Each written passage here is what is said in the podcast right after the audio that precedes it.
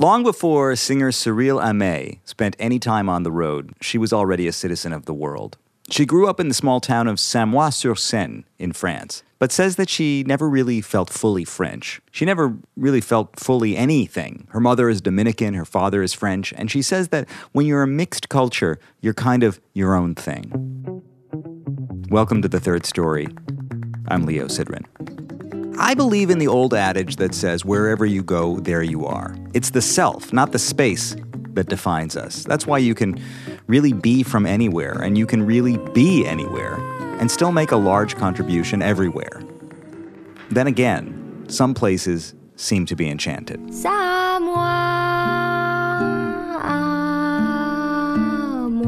Samois-sur-Seine might be one of those places.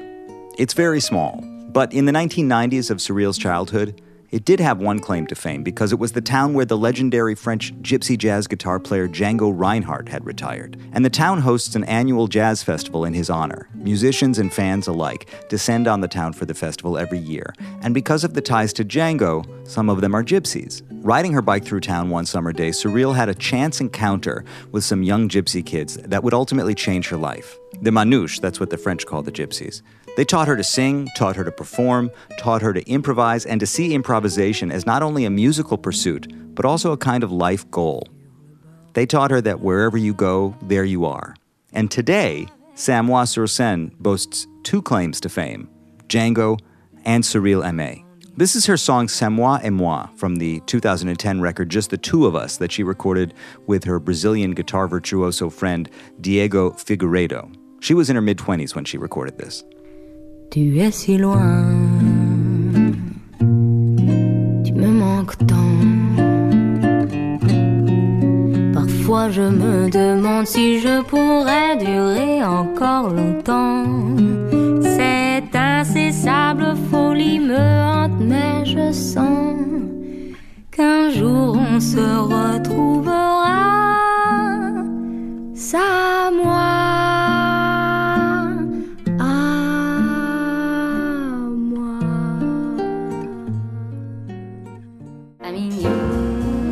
Despite the nostalgic, romantic feeling of the song, by the time she recorded C'est moi et moi, Cyrille was already putting in time in the densely vibrant scene of New York.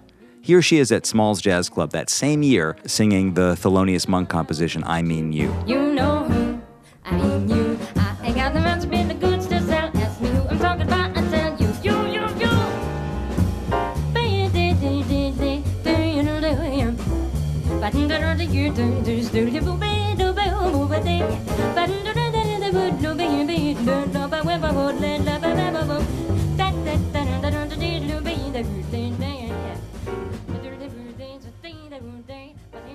To watch Cyrille perform is to watch a kind of ecstatic manifestation. She's very physically engaged, her whole body's involved. She says that music was originally an extension of dance for her, and that because her instrument is her body, dance is still a vital part of singing for her. And that physicality is part of her charm. She's a natural performer. But she's also, and I hope you'll forgive me for saying this, please don't turn off the show, she's hip. She's naturally in tune with the language of jazz, of bebop, of funk, of soul, of ballads. She can deliver a lyric and make you feel like it belongs to her. And she's also a fantastic, precise, and fluent scat singer. Her solos are the real thing. She's technical, but she's also very soulful, and it's hard to do that.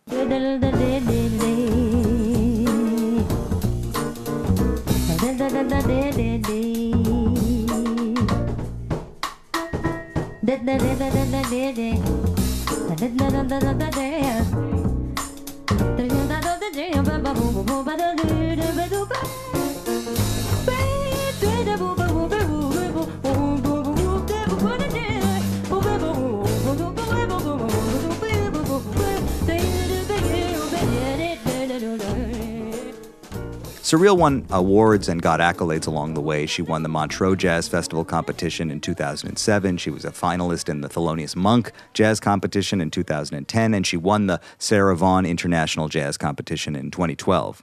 Her 2019 album, Move On, featured cover versions of songs by Stephen Sondheim, and the song Marry Me a Little from that project was nominated for a Grammy. Marry me a little, do it with a will, make a few demands. I'm able to fulfill.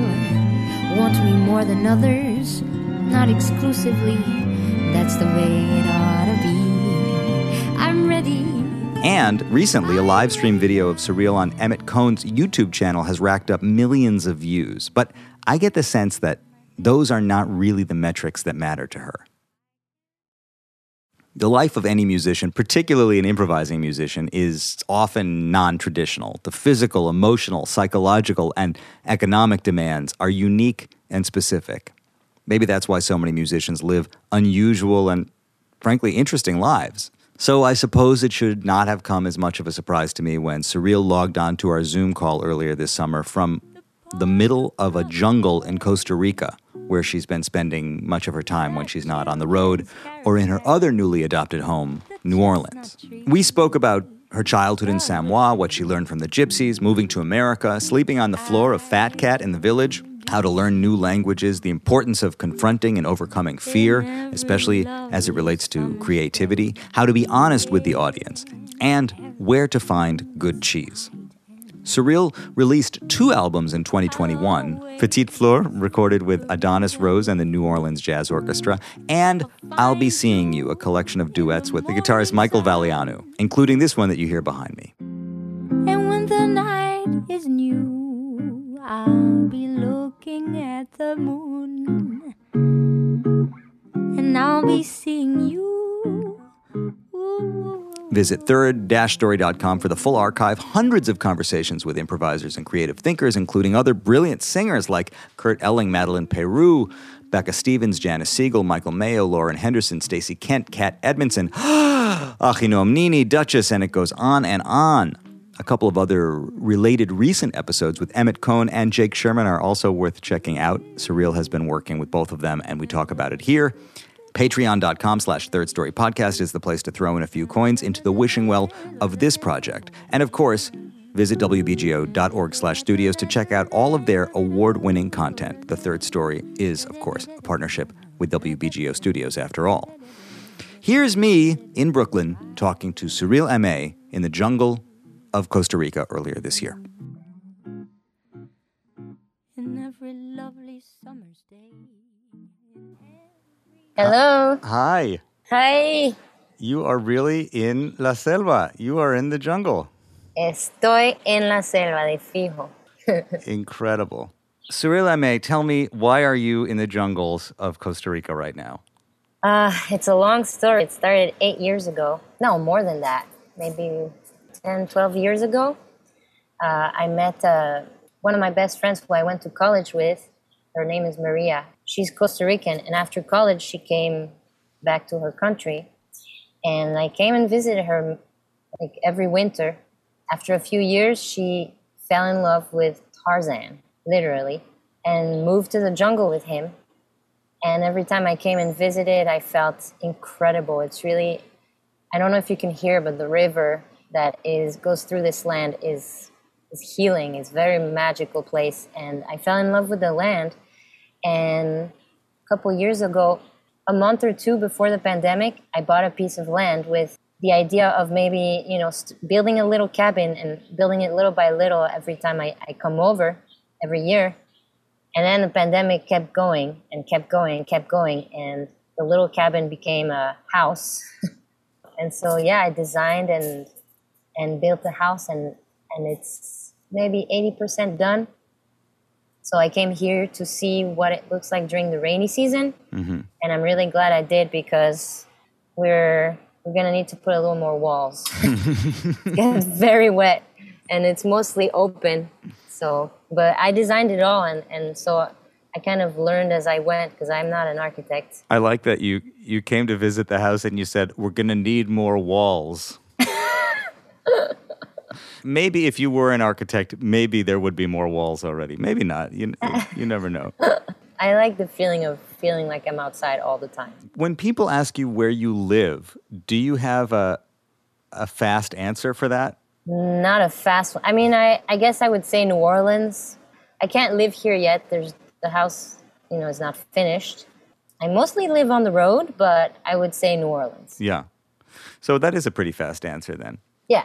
Let's go rather than where you live, where you're from. I want to talk to you about the trip, the journey that you've been on. And uh, I'm sure you've told the story many times, but I hope you'll indulge me and, and tell it to me here today, too. Of course. I was born in France, in Fontainebleau, close to Paris. I mean, two weeks later, I moved to Cameroon. My first, my baby years were in Cameroon, Africa. And um, then came back to France and lived in Samois, a little village uh, where Django Reinhardt used to live and where he's buried and where there's a Django festival. There was a Django festival in his honor every year. And I have to give a short answer because I did a lot of back and forth moving. I, I lived in Singapore. I lived in Germany for a few months. I lived in Mexico with my parents. I lived in America in New Rochelle where my sister was born, uh, but went back to France. And my mother's from Dominican Republic, and I also lived there. The short of it, I think I lived mostly in France. I grew up mostly in France, and uh, being in that little village is what brought me to music. Really, even if from a very early age I loved music. My mother's, you know, from the Caribbean, so there was always music in the house. But for me, the my relationship to music was to for dance. Music hmm. was meant to dance. Music was meant for dancing. That was the function of it. I just love groove and rhythm, and, and that's, I think, my, my Latin side. And then I went to the festival many, many times, but was not interested in the music really. I just went because they had Nutella crepes and, you know, and it was free for kids. But it's when I became friends with them that I understood their music because I understood their culture and how closely related their culture, their, their way of life is to the way they make music. You know, they, they, they really are people that live in the moment, mm-hmm. in the present moment. They don't know where they'll be a week from now. And their music is the same. It's very in the moment, it's very improvised. And so that's how I fell in love with improvised music.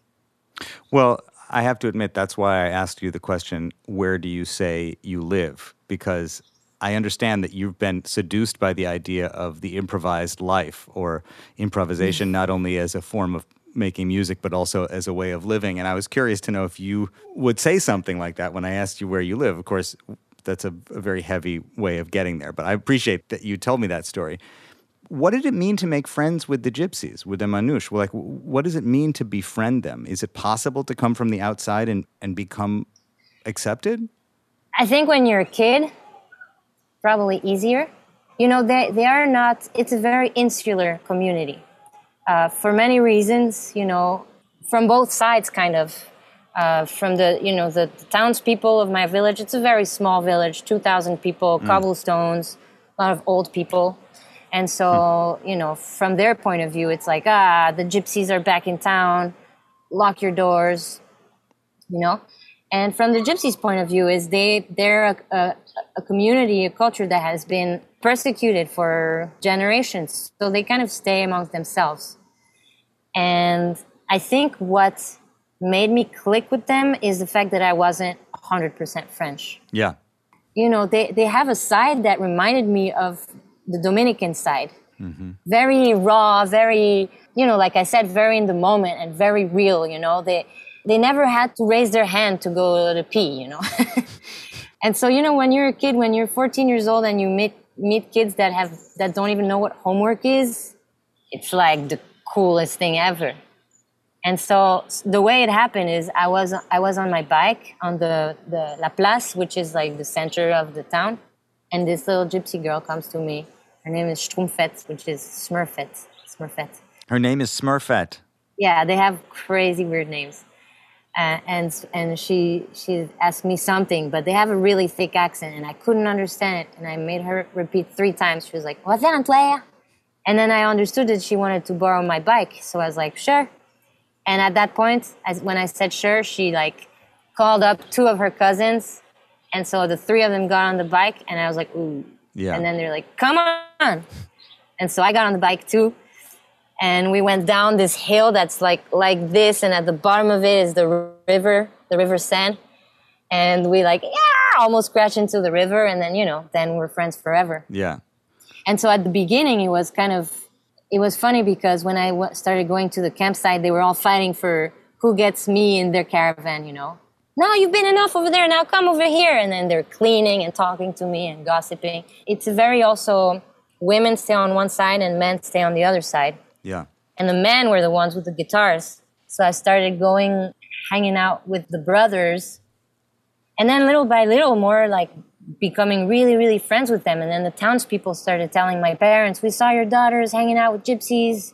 Be careful, you know, they're they're criminals or whatever. And so I was not allowed to hang out with them.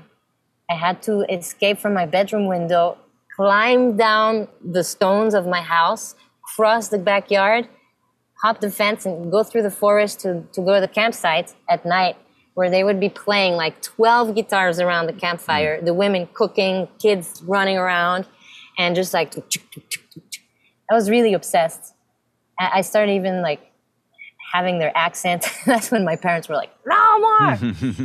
and little by little, my parents, you know, when I started uh, to sing with them, little by little, my parents saw that there was nothing they could do anyway. Hmm. And then they started coming to my house and hanging out. And now my parents love them. They're like family. Then they would line up with their shampoo and their towels to, to come take showers in the house, you know? So are you still in touch with this same family? Yeah, yeah. But you tell a story about how one day, I guess maybe it was the first season that you befriended them, you rode your bike to go hang out with them as you'd been doing every day or, or every weekend or whatever it was, and you discovered that in the night the camp had been lifted and moved. That it was that happened every on. year, every summer. They would come for you know for the whole summer, and then one day they would leave, but no one would know when and it was just like, okay, see you tomorrow. And tomorrow they're gone. Hmm. So when you were singing with them, like what was that experience like? Did they teach you the songs? Was it more just collective? You learned them by being there? What was what was the communication around music like? At first, so Smurfette's brother, Lumpy, he gave me a guitar. And he gave me a guitar and he was teaching me kind of the Django chords, which yeah. there's really kind of three of them, you know, because the fingers are very he can he only has these two fingers so he was teaching me the like the two five ones basically so everybody plays voices it the way Django voiced it, and Django is missing fingers, so everyone has to play as if they're missing the same fingers that J- Django yeah. is missing. Basically, the neck they use the thumb yep. because he he couldn't really do yeah. like barred chords with yeah. the little with the third, he, yeah, yeah. So he was using the thumb, and so they, so he was teaching me that method. Yeah. And in exchange, I was teaching him how to read and one day, his big brother, who was like the virtuoso guitarist of the family, his name is Dallas, he asked me, "Hey, can you learn this song? Uh, I want to play it, and you, you, you know, you know a little bit of English." Hmm. And it was a song called "Sweet Sue." Every star above knows the one I love, sweet Sue, just you. And the moon up high knows the reason why, sweet Sue it's you. No one else, it seems, ever shares my dream. Without you, dear, I don't know what I'd do. In this heart of mine, you'll live all the time, sweet Sue, just you. And so I learned the song, and one day it was raining, and we couldn't all fit in the caravan. So there was this, this bus, like the bus of my hometown, who was like parked there. And so we all went into the bus we could hear the rain on the bus. And he asked me to sing, and it was just for me so special. You know, there was so much more connection than when I was had to look at the guitar, mm-hmm. and and I could see everyone smiling, and it just I was like, okay, I want to do this forever. Is that the first time you remember like really singing in that way? Singing in front of people. You know, yeah. I always sang like with, with the radio, and my yeah. mom was always was like, "Oh, you have a nice voice," you know, and I knew every song by heart. And every time after a movie, since I was a baby, every time we would watch a movie after the movie, I would go to the piano and like play the theme song of the movie. You'd find it. So I, I always had music in me, but that was the first time I I sang in front of a, an audience and felt what that did, you know? Yeah. How powerful that is. And so after that, I wanted to sing more. So, and all I knew was Django. So I started looking for songs with lyrics in the Django repertoire, which there are not many, you know. So I learned I learned After You've Gone. After you've gone and left me crying, after you've gone, there's no denying. You seem blue, you feel sad, Mr. Ding Bang never There'll come a time, now don't forget it, baby. There'll come a time when you regret it. Someday, when you grow lonely, your heart will break like mine. You want me only after you've gone. Oh, there's.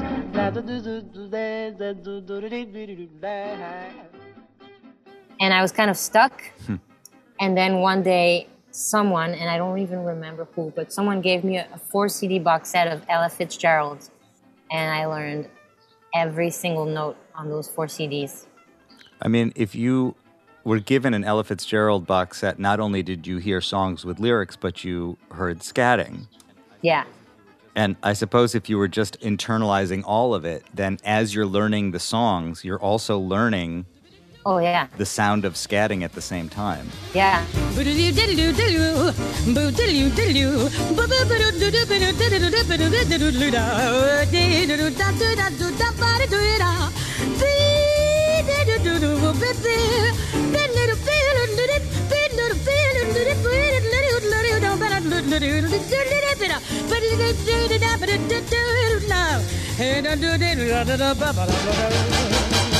What did you make of that? What did you think she was doing? I had never heard anything like it, and I, what came through to me, tense joy that I can hear through Ella's singing, just like she's just playing, you know. And so yeah, I started learning the repertoire, which is what took me to to the United States, you know, the the, the American songbook. That's when I realized I wanted to learn more of that and where that came from. Yeah, you know, the thing about the repertoire, I think it's really powerful. I think there's a lot of information in the repertoire, and you can learn so much by listening to those songs and the way they were interpreted. and also they're they're a language it's a language because you learn these songs and then you can play with everybody mm. around the world mm. Yeah. After Ella, who else did you get into scat wise that was like, you know, an influence for you? after ella having learned all her solos by heart i had very much kind of you know her energy when i was scatting very like very like Yeah. you know bubbly and then one day i heard chet baker scat Yes. and it totally mellowed me down Yeah. it was such a lesson how precise how clear and how intentional you know everything is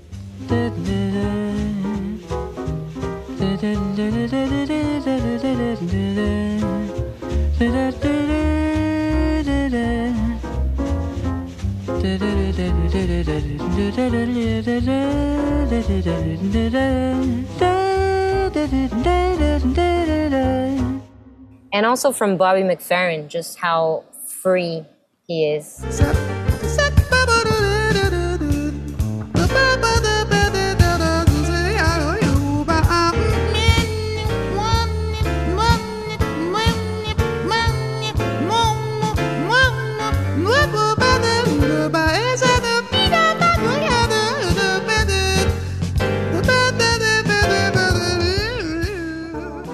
That's, I guess, one of the questions I, I ask myself when I hear you scatting and recordings of you singing and scatting so young, because it is a language and it's almost like, I don't know if maybe some people just understand it more easily than other people or they feel that it comes more naturally to them. It seems like it was a very natural fit for you to improvise through the language of scat. I think what is inherently natural in me is the ability to get rid of my fear. And that's really how you learn the language.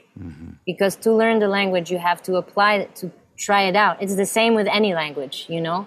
You can, you can uh, learn in books, but if you don't just go and try talking to people, and even if you fall on your face, but just make yourself understood, then you're never gonna you're never gonna learn and i think it's not that i have a natural way with harmony or a natural way with it's just that i i i like the process of trying and seeing what happens. I enjoy the process of reaching for places i haven't been. And so because i do that then then then I, I expand my comfort zone. And so I keep learning and I keep learning. Because when I listen to stuff from when I was uh, younger, it's like, wow, I can't believe that I'm still growing and I still am, you know, and it's never ending. It's not like, oh, I had it since I was young and then I always knew everything.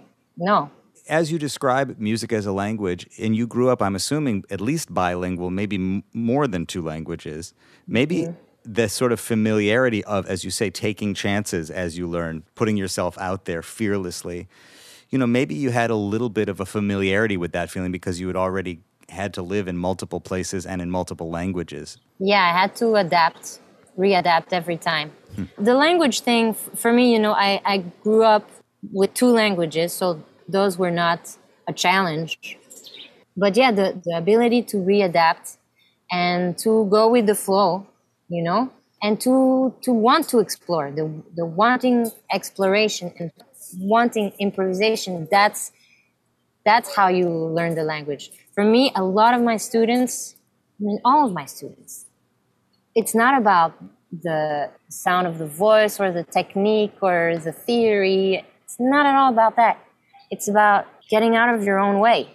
Yeah. It's about letting the music happen because we're really the, the only obstacle. Mm-hmm. Again, I love that you say once you learn these songs, you can go anywhere in the world and play them with other musicians. It's it's a key that opens a lot of doors.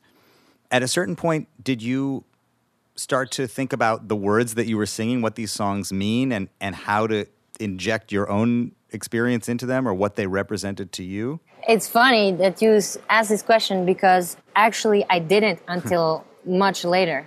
At first, I kind of learned them almost phonetically, you know? And then I came to America and I was four years at a school where I was the only singer. There was no talk about lyrics hmm. at all. It hmm. was all, you know, yeah, jazz, harmony. And, um, and so I was just picking songs and how much swinging they are, you know? And then when I came out of college, one day someone showed me Bob Dylan. I had never heard Bob Dylan. And I was like, wow, this is also, you know, after four years, I, I spoke English better. Yeah. And, and I was just so impressed in the power of the lyrics because I was like, wow, this guy can't sing, but it's so beautiful. Once upon a time you dressed so fine, threw the bumps of dime in your prime. Then you, people call, say beware doll, you're bound to fall. You thought they were all kidding you. You used to laugh about everybody that was hanging out. Now you don't talk so loud. Now you don't seem so proud about having to be scrounging your next?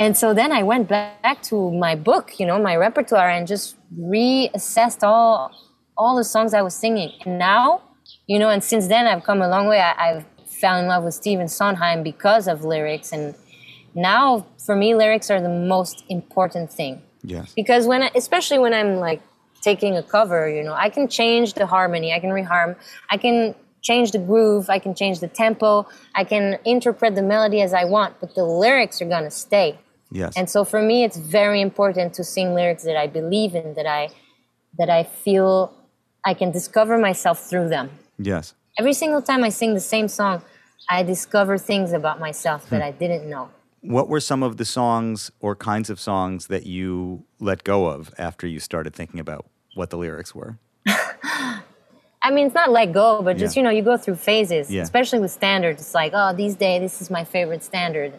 I had a time where "Love for Sale" was my favorite standard, and Yeah. I don't really connect with it anymore as I did when I didn't really know the lyrics or care about the lyrics. Yeah, just you know, songs also that I feel maybe I'm not in a position to sing them, like "Summertime." Hmm. I used to sing that one a lot. Go, I really go through phases with which are my favorite songs and which are the songs that I'm sick of. Wh- Why do you say you're not in a position to sing a song like Summertime? because I don't know about the cotton fields. I don't know about that reality, you know? So let's talk about what happened when you came to the States after you graduated from college, then, because then you put in a bunch of years here, you know, like on the scene, doing the thing. And you also did some competitions. You know, you put yourself in the line of fire and won a few and had some funny experiences too. But tell me about that experience of just like putting yourself out there in the States when you moved here. You know, after college, me and five of my buddies from school, from class, uh, you know, all boys, uh, we moved to a little apartment in, in Crown Heights, Brooklyn, uh, in a three bedroom, and there was six of us. And yeah, we just looked on Craigslist every day for jobs. I had a weekly gig in Soho every Saturday night, three sets, three one hour sets in a restaurant. And it was just uh, bass, drums, and me. Wow. And that taught me so much. I did it for seven years every Saturday. hmm I started doing it while I was in college. I would go up, you know, on the weekend. Where'd you go to college, Cyrille? Purchase College. It was uh, kind of far from the city, so what I would do, because the you know the the last train from Grand Central is at one, Yeah. and that's when the jam session starts at Yeah. Smalls. So I would go to the jam sessions, sleep on a couch in Fat Cat, and then wait for the first train, the 6 a.m. train, to go back to to White Plains. so I did a lot of that, and yeah, that that gig in the cupping room definitely gave me a kind of a, a great point to start a you know to to make myself known because when it's weekly people come and then they come the next time they bring their friends and and I started selling CDs too. And yeah and I had a bunch of little odd jobs you know being living in in Manhattan which is such a high rent. Yeah and I did those competitions. And little by little I, I started touring started traveling for gigs and so I couldn't do the, the, the Soho gig anymore Who did you live with in Crown Heights? so I lived with Wayne Tucker. Wayne Tucker, great trumpet player, really great records.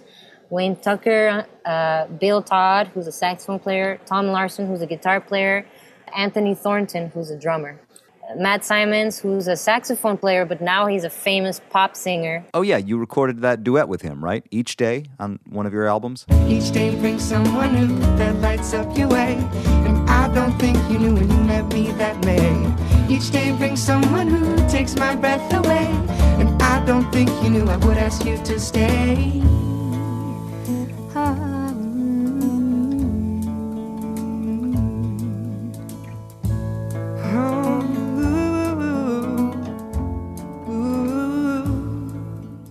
And you're all crowded into this little apartment. Yeah, I had my own room. Matt had his own room. Tommy and Wayne lived in, in the third bedroom, and Anthony and Bill lived in the living room. It's romantic in retrospect, but I imagine it was not so romantic at the time. I mean, you know, they're my family. We're still super friends. They're the ones that when I first came to America and became really tight friends with them, I brought them all to Europe to to um, I don't know how you say to busk. Yeah. We like we rode on the trains and and slept on on parks, benches, and beaches, and and busked all through Italy and Spain. And that was like their first time doing anything like that. What I remember was the hardest was not living with the, the boys. The hardest was just trying to make the rent every month. And then just it's. It, it- I remember it felt like climbing a mountain every month, and then giving the rent is like falling. Ah, Back like- to the bottom. Like Sisyphus. Mm-hmm.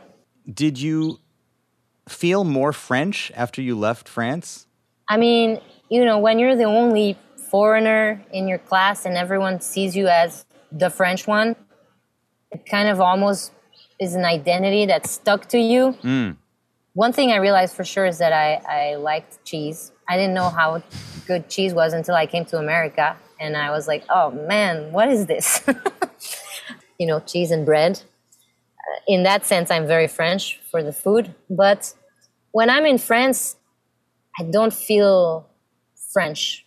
When you're a mixed culture, you're kind of your own thing, you know. Yeah. Uh, Of, of course, I feel French uh, in many ways, you know. Um, I feel like the the American culture. You know how when you travel, there's culture clash, and I remember when I first went to India, the culture clash is immediate. It's in your it's in your face, it's in your nose, it's in everything around you. And America seems very familiar. It seems very familiar because you see it on TV, you hear it on the on the news, and and you know it's it's everywhere. But it's a culture clash that kind of creeps up on you very subtly. Once it's there, it, it's one of the biggest culture clashes. It's really there.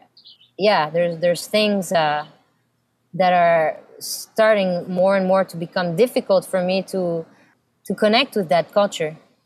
I often feel when people come from outside of the United States and they, they want to visit famous American cities that so many of the places that people imagine visiting are in their own way not really representative of America. I No. mean, New York is kind of its own place, and San Francisco is too, and Miami certainly is, and so is New Orleans. And in, in a way, New Orleans may be the the least kind of typical American city that you could end up in. And so maybe, you know, that's part of what attracted you to it is that it's like For its sure. own thing. I mean, I was I had been living for in New York for 12 years, Yeah. you know, including the purchase years, and I was ready to leave. I was looking at other places like Portugal. I wanted to be in a place where I don't speak the language Yeah. to, you know, maybe learn a new language. I wanted to be somewhere where it's warm and I just was done with New York, but I didn't know really where to go. And with some friends, well, two of the guys I was living with, Wayne and, and Tom, we just took a little tri- weekend trip to New Orleans just for fun. And in those three days, I completely fell in love with the with the city. It's really the only thing that's keeping me in United States is is New Orleans. It's it's a bubble. It's very different. The people are very different. The people are so real, so generous with their time and with their home and um, yeah, just the pace is different, the colors everywhere, and you know, and it's you know, it's a mix of French and Caribbean, like you. exactly, which is you know, I feel very, very much at home there. Yeah.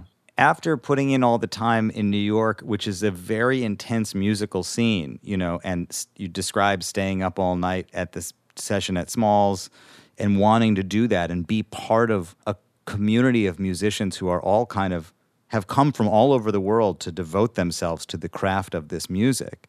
You end up in New Orleans, which I don't know well, but in my imagination of it, the music is much more alive in the streets there and kind of belongs not just to the chosen few who devote themselves to it and stay up all night at Smalls, but kind of to everybody. It's exactly that. It's exactly that, Leo. It's it's a music f- by the people for the people, and and for me, what uh, I really connected with is it reminded me of the Gypsies. Yeah. It completely reminded me of that. The reason they make music is not to be number one or to make money or to be famous. The reason people make music is because it's what they do, the same as eating or breathing. It's just part of life. And whether you're a musician or not, music is a big, important part of your life. And yeah, uh, New Orleans is, is very special in, in that way. And also, they're very proud of their city, very proud of their culture in a way that they just really want you to come and enjoy and embrace it. So I was welcomed open arms. And yeah, and the musician community over there is very different. It's very, there's so many gigs. There's just hmm. so much music that, you know, musicians are giving gigs to each other. Very different energy, you know, than the hustle of New York. Yeah, New York became difficult. I felt like it, you know, number one is making money, and then maybe I'll have time to see my friends. It's because it's so hard, it's so difficult. So the level of musicianship is very, very, very high. But the reason why you make music to me was kind of lost. Yeah. So, how did your music change after you left New York and started spending time in New Orleans? How did you, what you'd made change, do you think? Well, it's hard to describe in words. Yeah. Maybe it didn't change. No, of course it changed. I change all the time, so my music changes with me, you know? I just haven't, I guess, recorded something yet that I, I mean, I did record an album with the New Orleans Jazz Orchestra. Yeah, you made Petite Fleur, which I, I I love this record, and I do think particularly because you have worked so much in that guitar space. I mean, not exclusively, but the record with the New Orleans Orchestra kind of positioned you a little bit differently in a slightly different mm-hmm. sounding space with a different sounding orchestration around you, and I really like it. I thought it was very kind of fresh for you. Thank you.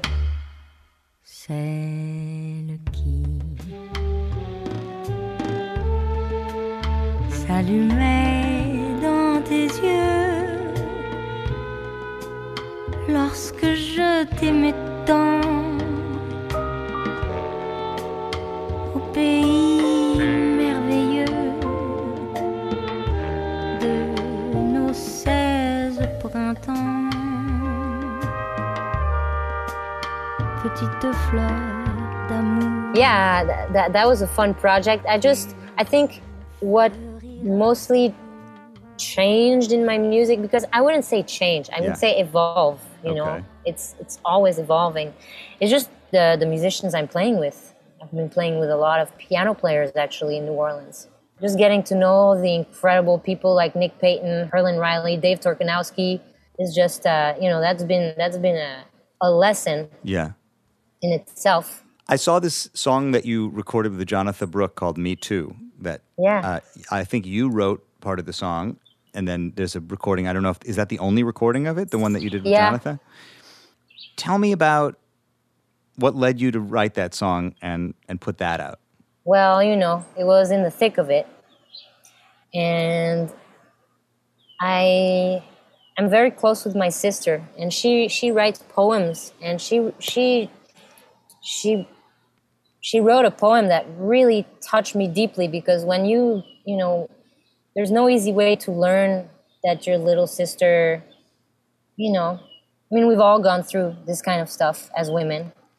And uh, and Jonatha and I had been, you know, we had had a, a couple co-writing sessions, which is which is, which is great because I had never really co- co-written with a woman. hmm. And so I kind of adapted one of my sister's poems to make a real all-women collaboration. And uh, Jonatha is the wife of my manager, so that's how we know each other. It was really powerful. You're in too deep now, don't make it worse. Just get your coat and grab your purse. Just do what he says, don't make him mad. It's just one night and he's not that bad. You'll have to forget how you feel. After all, you both made a deal. You didn't say yes, but you never said no. I want you to know me too. Me too. Me too. Me too. I have walked in those shoes with you. Oh, me too. Me too. Me too. Me too. Every single one of us too. I'm not fishing. I'm not. I'm not trying to provoke, but it, it raised a question for me that I thought about because clearly you're very sensitive to, and we're all constantly trying to navigate these questions of art and behavior and society. You know, you recorded a lot of Michael Jackson songs in your life, and Michael Jackson's repertoire was like, I, I don't know if you still play it or not, but it was something that was like really kind of cool the way you integrated it into your world. I went through a thing in the last couple years where, and Michael was like, it's so important to me. I suffer when I listen to Michael Jackson now because I'm constantly questioning whether or not I'm somehow shouldn't be listening to him because I think he maybe did some really horrible things. Hmm. Do you know what I'm saying? Yeah, about, it's a tough one. Yeah. I think yeah, yeah, yeah. It's a tough one. I think I think everyone has their own personal relationships with with these kind of issues. I didn't see the Michael Jackson movie and I, I don't want to see it. You know, when when I was a little girl and, and my mom would put bachata, salsa, and merengue in the house, she would put Michael Jackson a lot too. Yeah. We would, me, my mom, and my sister would record on tape his shows so that we could try and do his dance moves. Because I've always been, you know, lo- love to dance. So it was almost like for me, it was mainly a dancer. And I just, you know, he's, he made incredible art. You know, he made incredible art, and for me, those are two different things. It's the same thing with Louis C.K. Louis C.K. is one of my idols. I freaking love his stuff. He, Yeah. I think he's he's a genius. Yes. I think he he's the, the goat. I think he's mm-hmm. he's the best. And I still wrote a song called Me Too. All these things can coexist because actually they do. Yes. A lot of these kind of decisions you have to make on your own. And I feel like a lot of people don't make the, their own decisions. They just go with what seems to be the right thing to do on Instagram, which changes all the time. You know, uh, is it is it not correct to listen to this? Is it not right to really? I think you know, make your own decision.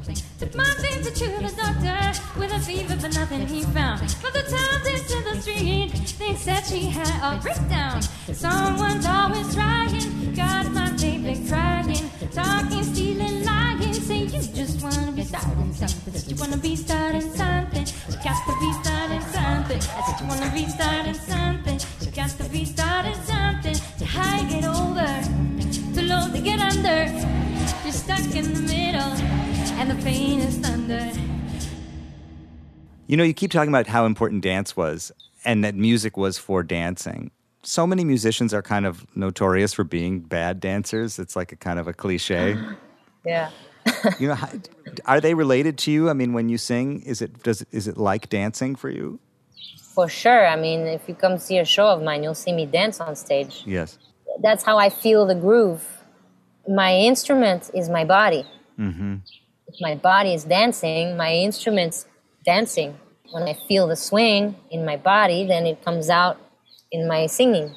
But yeah, I, I, I uh, was teaching at the Miami Frost University, and you know, I have one-on-one classes. But I had one class where I had the whole jazz department, not just the singers, but all the instrumentalists, and I just made them dance. That's what I did.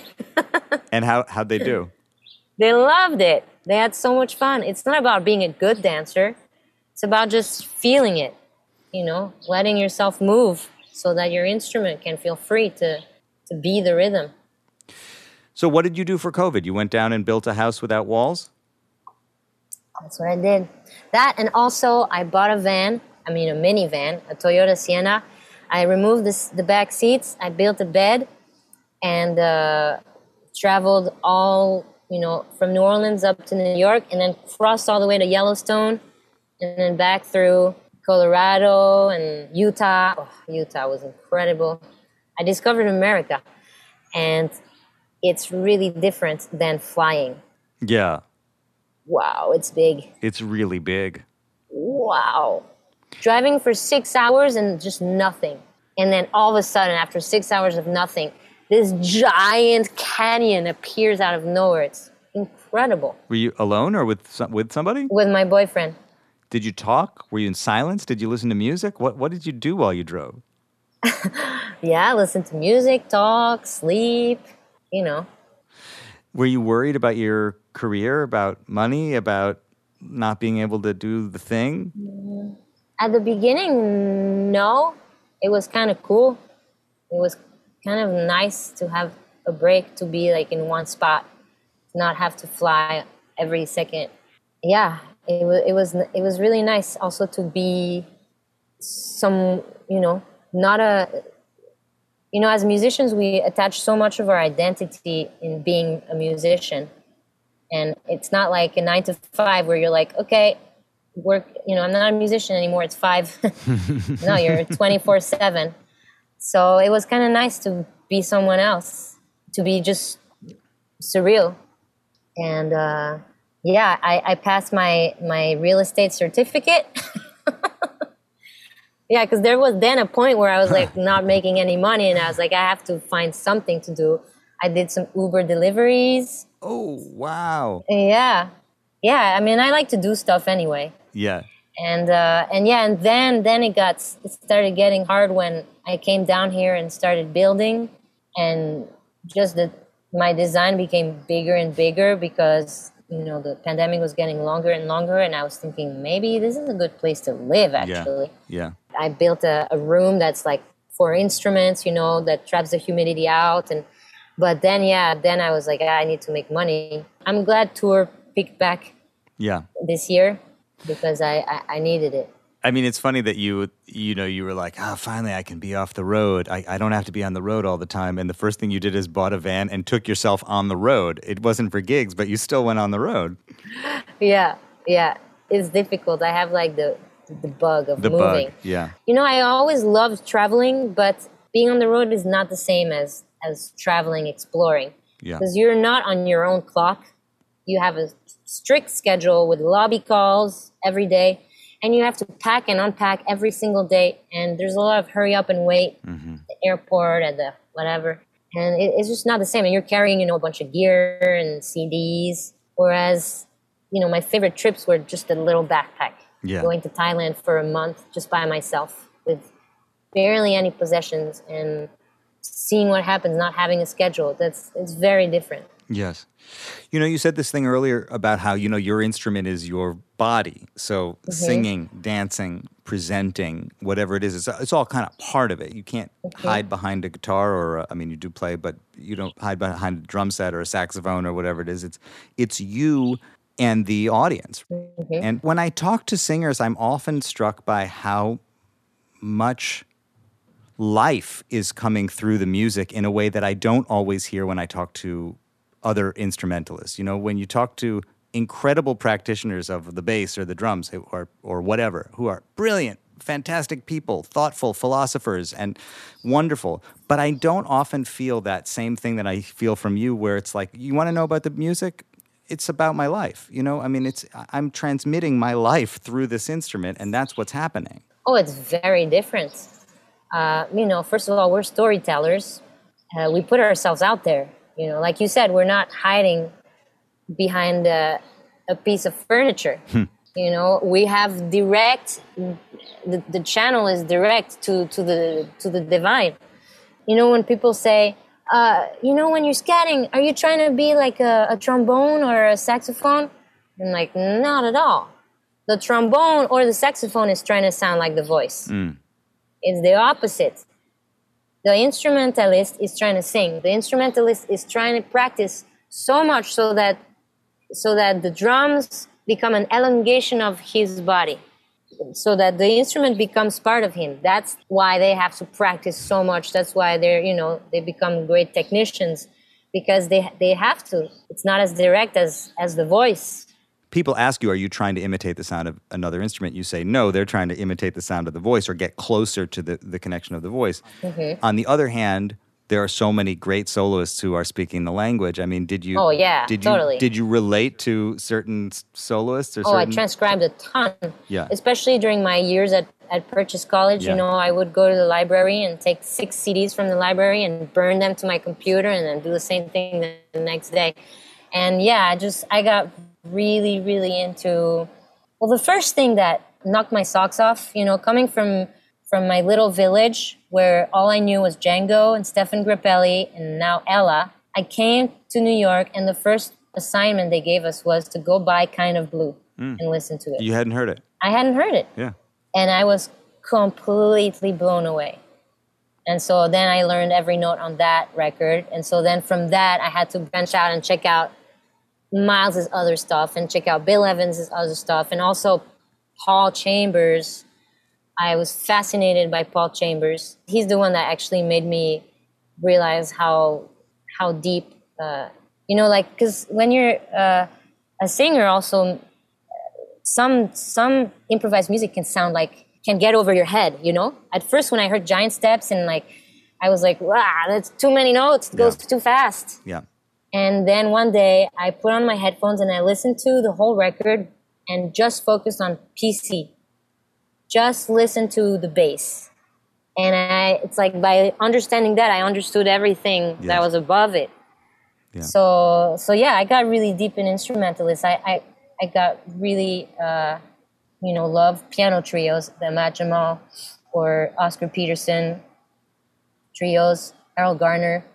And yeah there's some definitely some desert island records in all of those. When you are learning a new song or bringing a new song into your repertoire, I mean, you played that restaurant gig where it sounds like you've got a chance to play so many songs. I mean, that's a lot of songs to ah, have. so many songs yeah as you're learning your way in or, or familiarizing yourself with a song, are you thinking about the harmony or are you thinking about the melody? I, how, how do you approach improvising over over the songs that you blow over? So I don't read music. I went four years at Purchase College pretending that I could read music. Uh, because when I arrived there, you know, I guess in America, a lot of people do high school jazz band. Yeah. And so all my classmates knew how to read. And I arrived, and the teacher was like, okay, so A flat minor seven over G. And I was like, A flat, which one is that? Do, re, mi, fa, sol, la. And by the time I knew what he was talking about, he was already on some other shit. Yep. And so I just stopped even trying and I just relied on my ears Yeah. and I would see if the little note went up or down and just listen. So my ears have been trained very much so, so much listening and and so when I'm learning a song, really what I have to like put time in learning is the lyrics. And while I'm learning the lyrics, I learn the melody. And while I'm learning the melody, I hear the harmony. It's kind of all aligned, you know. It's it's kind of like I learned the song uh, horizontally, and as I'm learning it horizontally, I'm learning everything vertically that comes with that. Yes. I can hear that, and I mean that in the best way. I mean, when I hear you improvising and scatting over, and even just fr- changing phrasing and changing melody when you sing, it feels very natural. It doesn't feel intellectual, and it doesn't feel particularly studied. It feels the same way it feels when people are having a conversation. You know, Uh-huh. Yeah, it's like this is what I sound like when I talk right now. yeah. Let's get lost.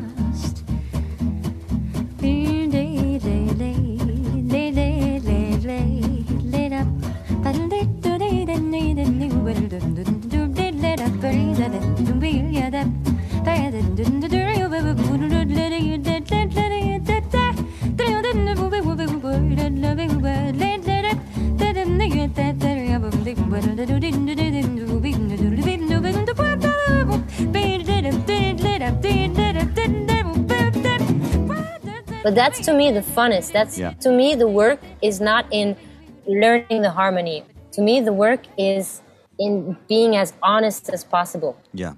And and, and it's a hard but so you know so giving kind of work. It's really a beautiful work because it's it's not just musically. To me, my music uh, approach and my life approach is the same. Yes.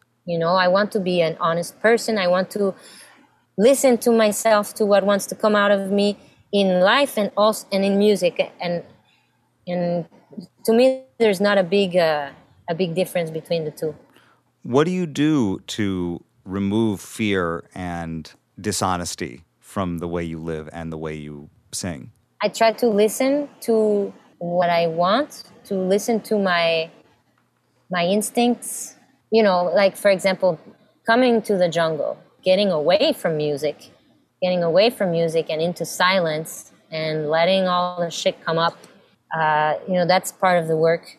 But more concretely, when I'm on stage, it's really about because you know i'm not a buddha i'm not always there you know there's many times on stage where i'm in my head and i'm like ah this sucks or thinking about the next tune or whatever and for me the work is to catch myself that i'm in my head that's the first thing. And then bring myself back to the moment. And and there's many tricks but in general things that will bring you back in the moment is focusing on anything else than you. So focusing on what the guitar player is doing, focusing on the lyrics, focusing on you're in your head, so you're like, okay, I'm in my head. I'm to use my head to find a trick to get me out of that, and then I'm I'm back back. So it's either focusing on something else than you, or putting yourself in a challenging position.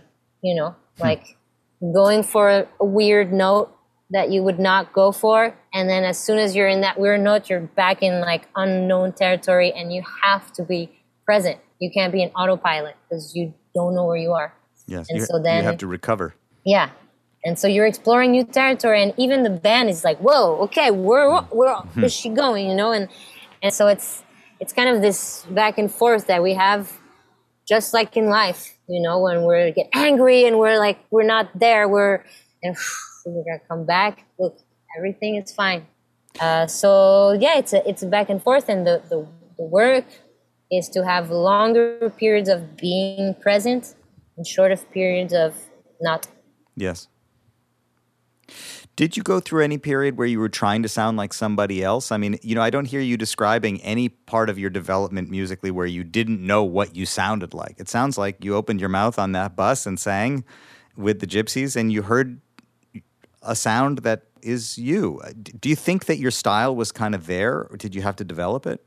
I'm still developing it. I mean, if you hear eh, a recording of when I was that age, like what, 15, I don't sound at all like now. Really? Oh, not at all. Even like the the other day, I had a gig with the with the Palermo Jazz Orchestra, and so I had to like dust off these recordings of big band that I did ten years ago with the Chicago Jazz Orchestra, and I was listening to it, and I had a pang of tenderness for my little child self. Ooh, what a little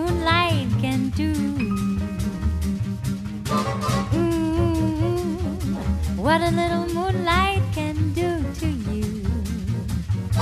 You're in love, your heart's a fluttering all day long. You only stutter cause your poor tongue just will not utter the words I love you.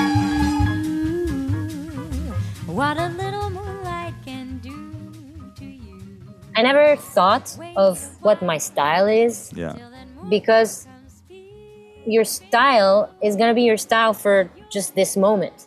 And then it's going to be something else. Then you're going to make a record and then you're going to like it for a year and then you're going to hate it and you're going to want to do something else. And so, what I feel like my sound is, my style is just me looking for who I am in this moment. That's the, the only constant is that I'm always going to be searching, but it's always going to change. It's always going to evolve, you know, because of the people I meet, because of the musicians I play with, because of the songs I fall in love with, because of the places I go. And so you want to let all that affect you, like your being and affect your music, therefore. You, you don't want to stay stuck in, okay, that's what I do, that's my style, and, hmm. and you want to see where it takes you. I recorded a, a Stephen Sondheim record. I didn't know anything about musical theater. And I went there because I didn't know anything about it. Mm-hmm. you describe your job as being so much about that search, being in the moment and constantly searching for yourself.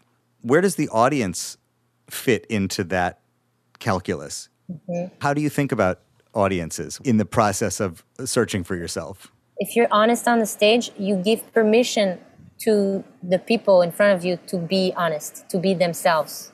If you are you and you're 100% you, not hiding, you give permission to everyone else around to be themselves and to not hide. And just like I said in that bus, what really struck me was how I could make people feel good with music. That's my goal really is to touch people and to to be as as you know to kind of to do the work of being present to to kind of get that energy across. What are you going to do next? I'm going to Europe this summer, but uh, next I have a record that I just finished with Jake Sherman. Wonderful. Uh huh. That I'm extremely excited about it because we started recording it five years ago when I was still living in New York. And then I moved, and I think the reason why it's been dragging on is because it's original songs, and that's that's where my work is now.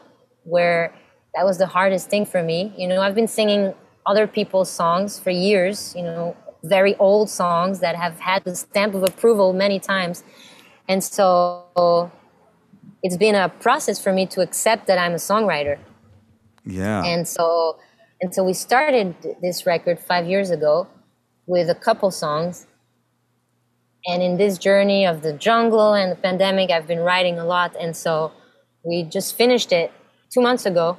We finished the whole record with new songs and finished the old ones. And it just like they marry perfectly, and I'm very excited about it. I am so curious about that. Right. I mean, I forgot. That's how we connected. Was after I talked to Jake, we started chatting about that, and I remember thinking, God, how did? Uh-huh. I, I mean, I just assume people know each other, whatever. But it didn't occur to me that you've been working together. Yeah, well, we've known each other for a while, but we yeah yeah we never. I mean, yeah, we started working together five years ago. And what is the music like? It's very different. Yeah. It's very different than anything I've ever done. It's all originals. There's two covers. I play uh, the the baritone uke on a, Yeah. on a few songs, and also the way we worked is, you know, a lot of my records. I came in the studio with the band and okay, one, two, one, two, three, let's do it. But this was just Jake and me in the studio for hours and hours, figuring out together the form of the song, uh, and then you know he'll put a click track and I'll play the uke and then it's his turn. He's gonna put down the bass and then we look for sounds and layer voices and so we worked on this re- record very uh, yeah very ver- vertically Yeah. very produced so very different than anything I've ever done. And what about the material, the subject matter, what you're singing about, and what you chose to write about? Well, how did that come out? There's a lot of different subjects. There's a song there that to me is very strong. It's a song about abortion. There's some songs about the jungle, actually. It's a collection of songs I wrote throughout the years, so there's a bit of a bit of everything. I mean, you said this is your path now. This is your journey now, is to write, to be performing your Yeah. own songs. Do you learn things about yourself by writing songs? Yeah, I learned how scared I am to write songs. You made an album of Stephen Sondheim's material a year and a half before he died. Yeah. The timing's I mean, close. yeah, of course. I thought what I thought mostly was I can't believe I got to meet him. Yeah. That was really special. What did he think of the project? He loved it. He came to Birdland to watch me perform it twice. He sat in the front row. He was crying the whole time. Loving you is not a choice, it's who I am. Loving you is not a choice, and not much reason to rejoice, but it gives me purpose. It gives me voice to say to the world, This is why I live. You are why I live. What was that like? What did that feel like for you?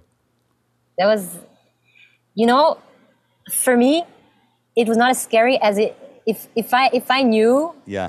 if I was in the musical, that that's Yeah. I think what saved me with this record is that I was not in that world. Yes. And so I took risks. I totally like completely rearranged the stuff. And then later I, I kind of, you know, learned more and more that, that yeah, you know, S- Stephen Sondheim is like, you don't fuck with his songs. Yeah. And, and I think because I was so daring, Yeah. he just had never seen that. Just a bunch of kids up on the stage blowing on his tune, like having fun and grooving and dancing. Like, just, I guess it was kind of new to him. And he was, yeah, he was, he really, really loved it. When is the record with Jake coming out? I don't know. I don't have a date. We're still, like, we're mixing right now. So it's super fresh. Man, I wish I would have known. I would like to hold this, and so I can put it out when we when the record's coming out. But I don't know if it's not if it's going to be a super long time. Then I won't hold it because I want to I want to put it out. It might be long. It might be a long time. yeah, because I want to, like, I want to really do it right. I want to make some videos Yeah. and Cyrille Aimée, thank you for doing it right with me this afternoon, telling me some thank of the story. you. There she was, my friends, the enchanting Cyrille Aimée. I'll be looking. I'll be back in your headspace with another deep dive before you know it. Until then, I'll talk to you soon, and I'll be seeing you. and I'll be seeing you.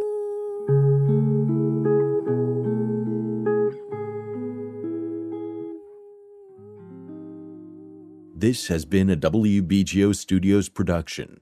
To learn more about WBGO Studios award winning podcasts, special concerts, live streams, and more, visit wbgo.org/studios.